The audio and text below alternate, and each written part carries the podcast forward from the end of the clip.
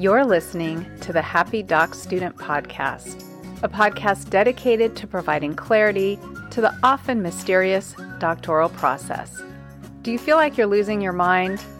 Let me and my guests show you how to put more joy in your journey and graduate with your sanity, health, and relationships intact. I'm your host, Dr. Heather Frederick, and today I welcome Maria Stefanidi. Maria is the CEO of Your Dissertation Coach, a coaching and consulting firm that helps undergrad, postgrad, and doctoral students overcome procrastination, prevent burnout, and implement powerful productivity systems to achieve their academic dreams. She is also the author of Start Writing, Keep Going, a guide to overcoming dissertation procrastination. Through the use of mindset, time management, and clarity coaching, she helps students set clear goals, develop a solid action plan, and move through their higher education journey with focus, ease, and most importantly, enjoyment of the process. Maria, welcome to the show. Thank you, Heather. It's so nice to be here. I'm super excited about this episode and about being a guest of yours. And I am so excited to have you here today because procrastination is a huge factor. And I just devoured your book. We're going to get into some specifics there, but I love how you break it down and really give some tactical strategies so that students can move forward. But before we get into the meat of that, why don't we spend just a couple of minutes of you explaining how it is you found your calling as a dissertation coach? Well, actually, I love supporting and helping students, you know, face their fears and overcome procrastination and achieve their academic dreams while they're having fun, which is the, I think the element that I, I didn't quite get when I was doing my dissertation, but it was like a calling to me because all my fellow students asked me questions about the dissertation and I was answering, you know, thinking that it's normal. I knew how to organize my time or what the next steps would be. So even more and more people started asking me questions about the dissertations. And I was like, why don't I do something about it?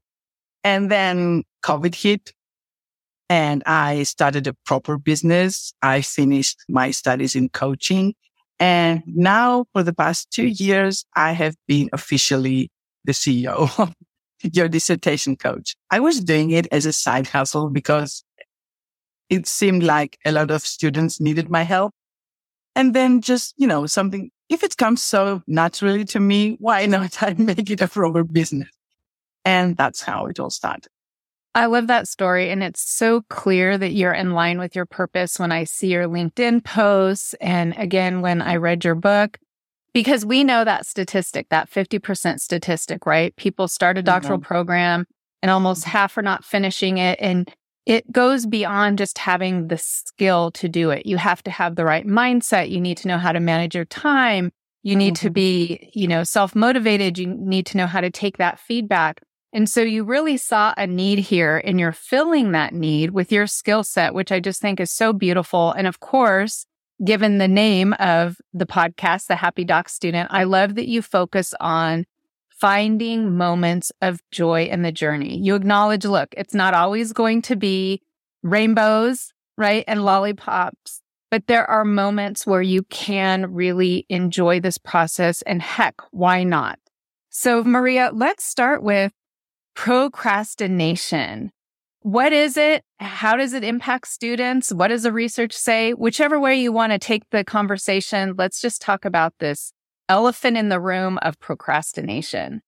Sure. It's, it's definitely a popular topic, which comes up in almost all my sessions. So yeah, I will gladly talk about that. And I want to start by giving you my definition of dissertation procrastination, which uh, actually is the act of delaying or putting off the work that needs to be done in order to complete one's dissertation. So it's, it's a form of academic self-sabotage that can have serious consequences, including, you know, delayed graduation or missed opportunities or financial issues might come up.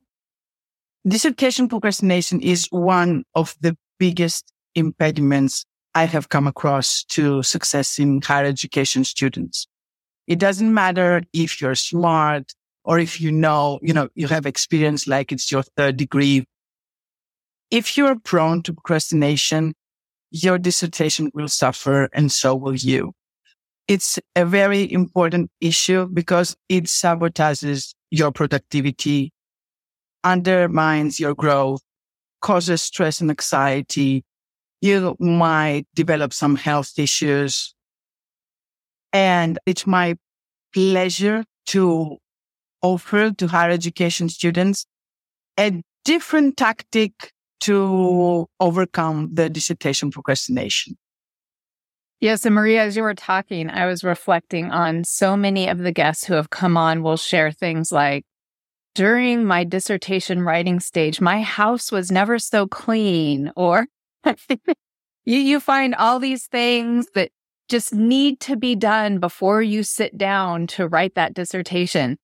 And what I really appreciated about your book is you took time to delineate different types of procrastination so that the student can say, ah, this is what my block is. This is what my barrier is. And then giving them tactical solutions how to overcome that barrier. So maybe we can spend a few minutes kind of going through the different types of procrastination so the listeners can start identifying, yeah, that's me.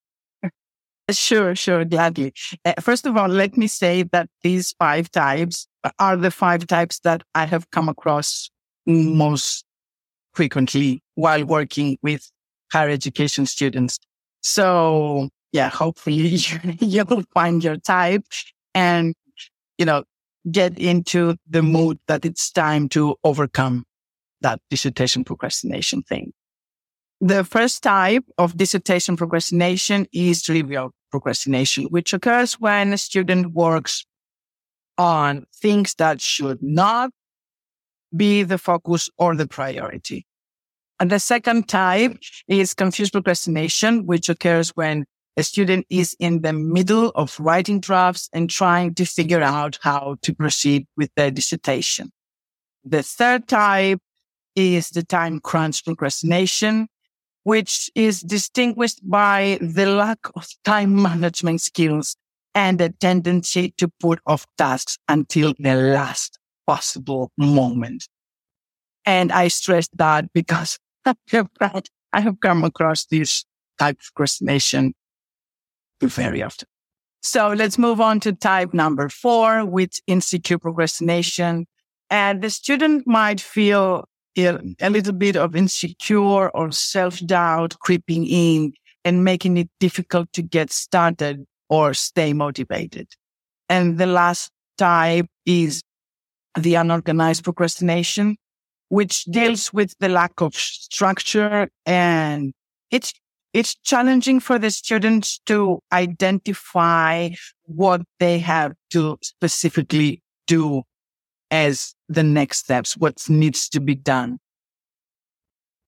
So, listener, as you were hearing Maria talk about those five different types of procrastination, you may be seeing yourself in one, two, or I'm guessing, Maria, multiple categories. Does that happen? Do you see that mm. frequently?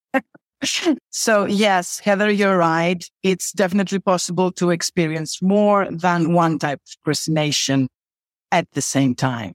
So, for example, you may find yourself, uh, you know, avoiding tasks due to confusion because you don't know what to do next, but also because you don't have enough time for them. So time crunch and confused procrastination combined could create a toxic cycle that makes it difficult for you to finish your dissertation on time. I'm going to even go so far as to say, if at all, because I have seen students procrastinate to the point where they run out of time. Most programs have a time limit from your enrollment date to when you need to have your degree completed. And sometimes, again, I'm going to go back to this idea that it's often not a skill set.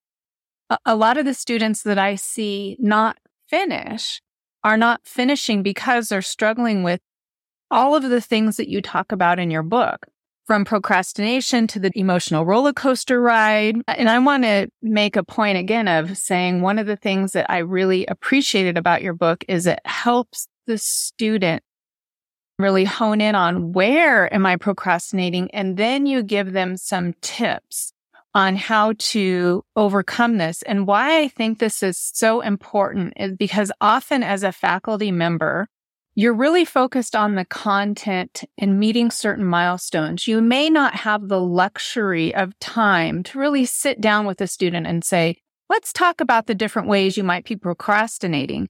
And even if you did have the time, often students tell me they're not comfortable having that conversation with their faculty because they're afraid it's going to negatively impact them, right? That they're going to be viewed and stereotyped in a certain way. So you really come along as, this academic coach. It's like a life coach for your academic part of your life yeah. to help establish these mindsets that you need to get through this. Would you be willing to share some of the favorite tips and techniques, tricks that you share with your clients to combat some of this procrastination? Sometimes when I talk to students about procrastinating, they're being very defensive, like, no, I don't do it. And then, you know, I coach them on where their time goes. So it's a huge revelation to see how much time you spend on things that are not dissertation related or thesis related. And it makes sense then that there is no time for them to finish the dissertation because it's hard work. I get that. Everyone gets that. But the thing is that you have to be determined to do the hard work while having fun. Okay. Yeah. But the main thing is that you have to commit, make a commitment, first of all, to yourself and, you know, do the hard work. So definitely you have to identify the time wasters because they might be, you know, creeping in your schedule and you don't even realize it. I'm not going to say again about priorities. Yes, it's huge. But first, you have to identify the time wasters. And once you do, you have to get them out of your schedule, like delete them. I'm curious, Maria, because you work across continents here. You're very international. Mm-hmm. I know what I've experienced here in America, but I have to ask is technology, kind of this social media type stuff, TikTok, Instagram, Twitter, are those some of the main time wasters that come up? Yes, definitely. And especially before going to sleep, which I always stress that you need to rest because it's, it's really hard work and it's demanding.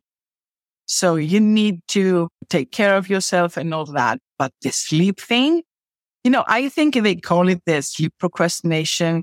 It's like getting on social media and forget that, you know, you're feeling sleepy and like one or two hours just pass by and you don't even notice.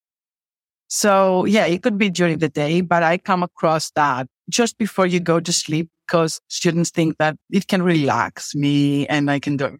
No, the research shows otherwise. So yes. don't spend your time, yeah, just before you go to sleep on social media or on your phone in general. Or Netflix. Or Netflix. Yeah, definitely. That's the one that I will gravitate to. And I will do exactly that, Maria. I'll say, I just need to relax. I had a stressful day, but you're right. You look at the clock and next thing you know, an hour or two hours has, has gone by. And sleep is critically important for consolidating information. So I love this first tip of maybe setting a time, deciding right now, listener, when are you going to be off screen so that you can get to bed and get restorative sleep? Love that mm-hmm. tip. Uh, but at the same time, I am in, you know, I'm a huge fan of Netflix and TikTok and all that. But you can use those as a reward for the hard work that you have already done, you know, not before you even do it, because then you will not do the work. So maybe if you manage to um, accomplish something, you know, big or even small, you can reward yourself as as long as you set the time for 30 minutes of on TikTok or Instagram or whatever, or just one episode and you commit to yourself and you actually do it. It works perfect as a reward because you can't wait to finish, you know, dissertation related tasks to go watch an episode or spend some time to cool off. And I think so, reward systems are really important during this stage mm-hmm. because it, they do two things. They acknowledge that you're going to give yourself permission to enjoy something, mm-hmm. right? And maybe it is TikTok or an episode on Netflix, but it builds in acknowledging that you're making progress. And mm-hmm. it's so easy to lose sight that you've made progress. So if you say, I'm going to work on my dissertation for an hour on Saturday in exchange for mm-hmm. 15 minutes on TikTok, when you're watching your TikTok, you're providing evidence to yourself that you're moving forward. And I think that's so important because there's this feeling of overwhelm. Will I ever get done? But if you take time to acknowledge baby steps, it mm-hmm. can be the fuel that motivates you to keep going. Yes, I totally agree with that one. Um, cause I see they, you know, they push themselves too much in order to finish the dissertation. They don't reward themselves. They don't take breaks.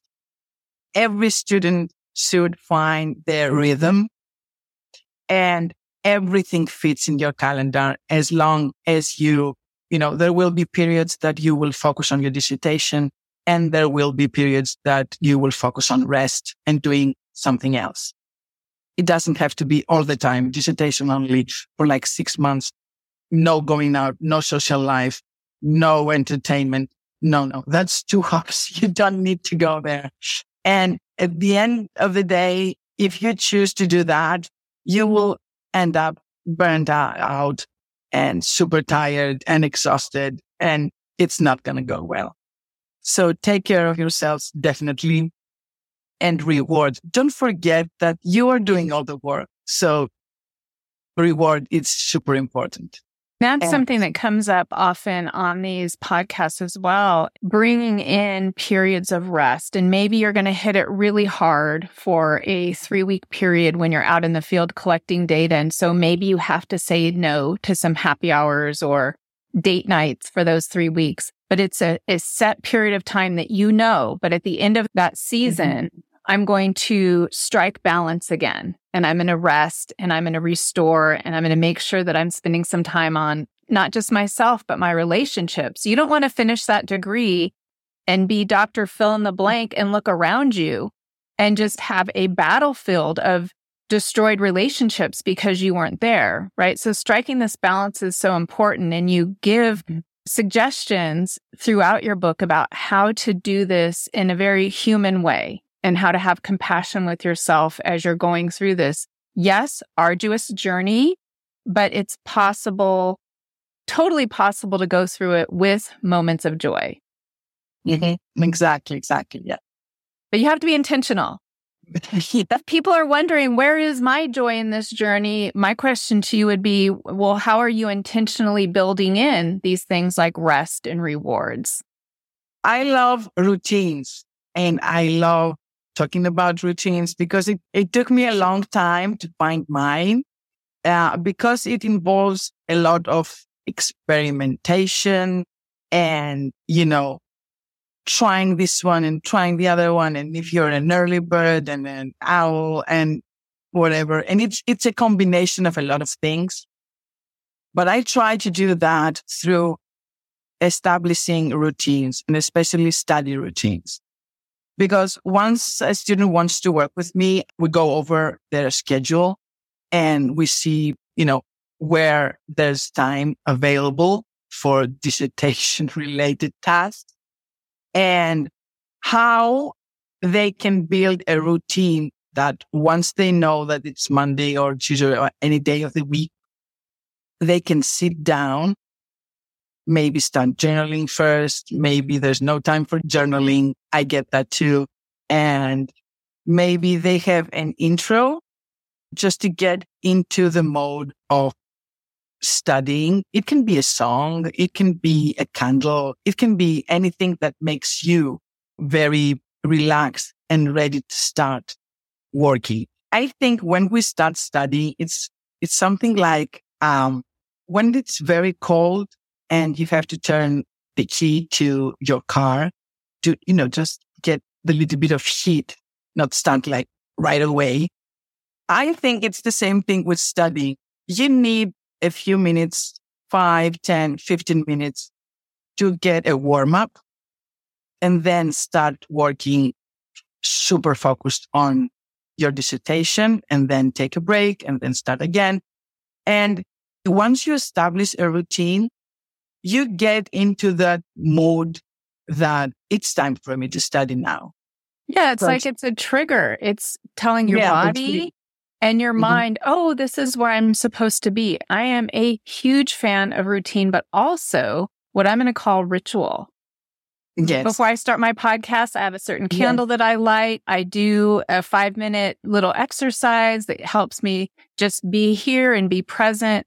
And I think those are small tips that don't take a lot of time, but can have a profound impact on where your mind is while you're tackling this very intellectually taxing task.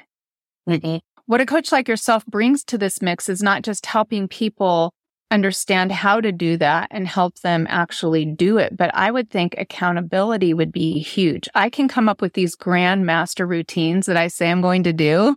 But if I don't have accountability, it's so easy to not do them, even though I know I'm going to feel great when I do it. And there's rewards for me at the end. If I don't have someone that I'm checking in with, maybe it's every day, every couple of days, I can find that life just has a way of taking over my routine. Yes, that's that's true because you prioritize other things rather than your dissertation and it can be easy for life to take you somewhere else. So accountability is super important. I use a platform that I communicate with the students every two days, every day with some of them. They can choose, but accountability is super important because they are waiting for my message. Have you done anything? As someone, yeah, uh, accountability is super helpful. It's true. There's nothing like having a meeting scheduled to force you to get things done, right? so I think that that would be a huge benefit. Maria, you have so much to offer students out there. Again, maybe you had this great curriculum. You've got a supportive committee, but you know there's a way that you can be traversing this journey where there's more ease, where there's less overwhelm, where there's less stress. I'm going to encourage you to check out Maria's book. She's got a lot of free links at the very front of the book. So I'm going to put the link to Amazon in the show notes and you can see that first page and get some of these uh, free offers that she has. Also in the show notes, you will find a link for how to schedule a free half hour consultation with Maria to see if this might be exactly what you're looking for to see if you guys are a good fit. But Maria, before we sign off, I'm wondering if you have any final words of wisdom or a quote, maybe one of your favorite quotes that you'd like to leave the audience with? What I want to share with your audience is that they have to be patient. They have to be prepared to work hard and it can actually be fun. Just because it's academic work, it doesn't mean that it can't be fun. And fun is super important in life. So I always tell the students that I work with, you know, don't forget to have fun until you see me again.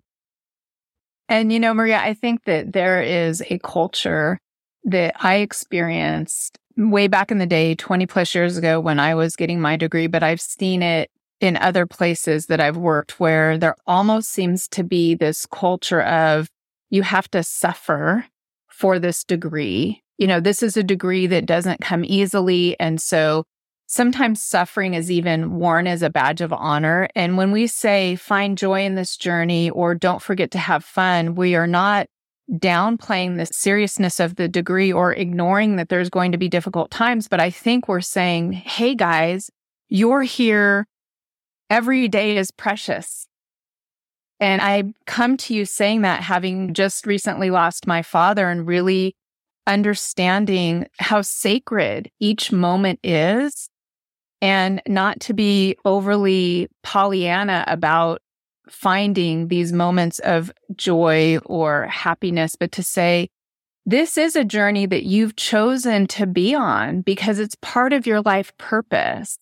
And so don't forget to pause and find those moments where you allow yourself to enjoy it. And Maria, that message and that paradigm just oozes out of everything you do. And that's why I really enjoyed your book and encourage the listeners to pick that up and see how they might be able to infuse some more joy into their journey. So thank you for spending your time with us today. It was such a pleasure.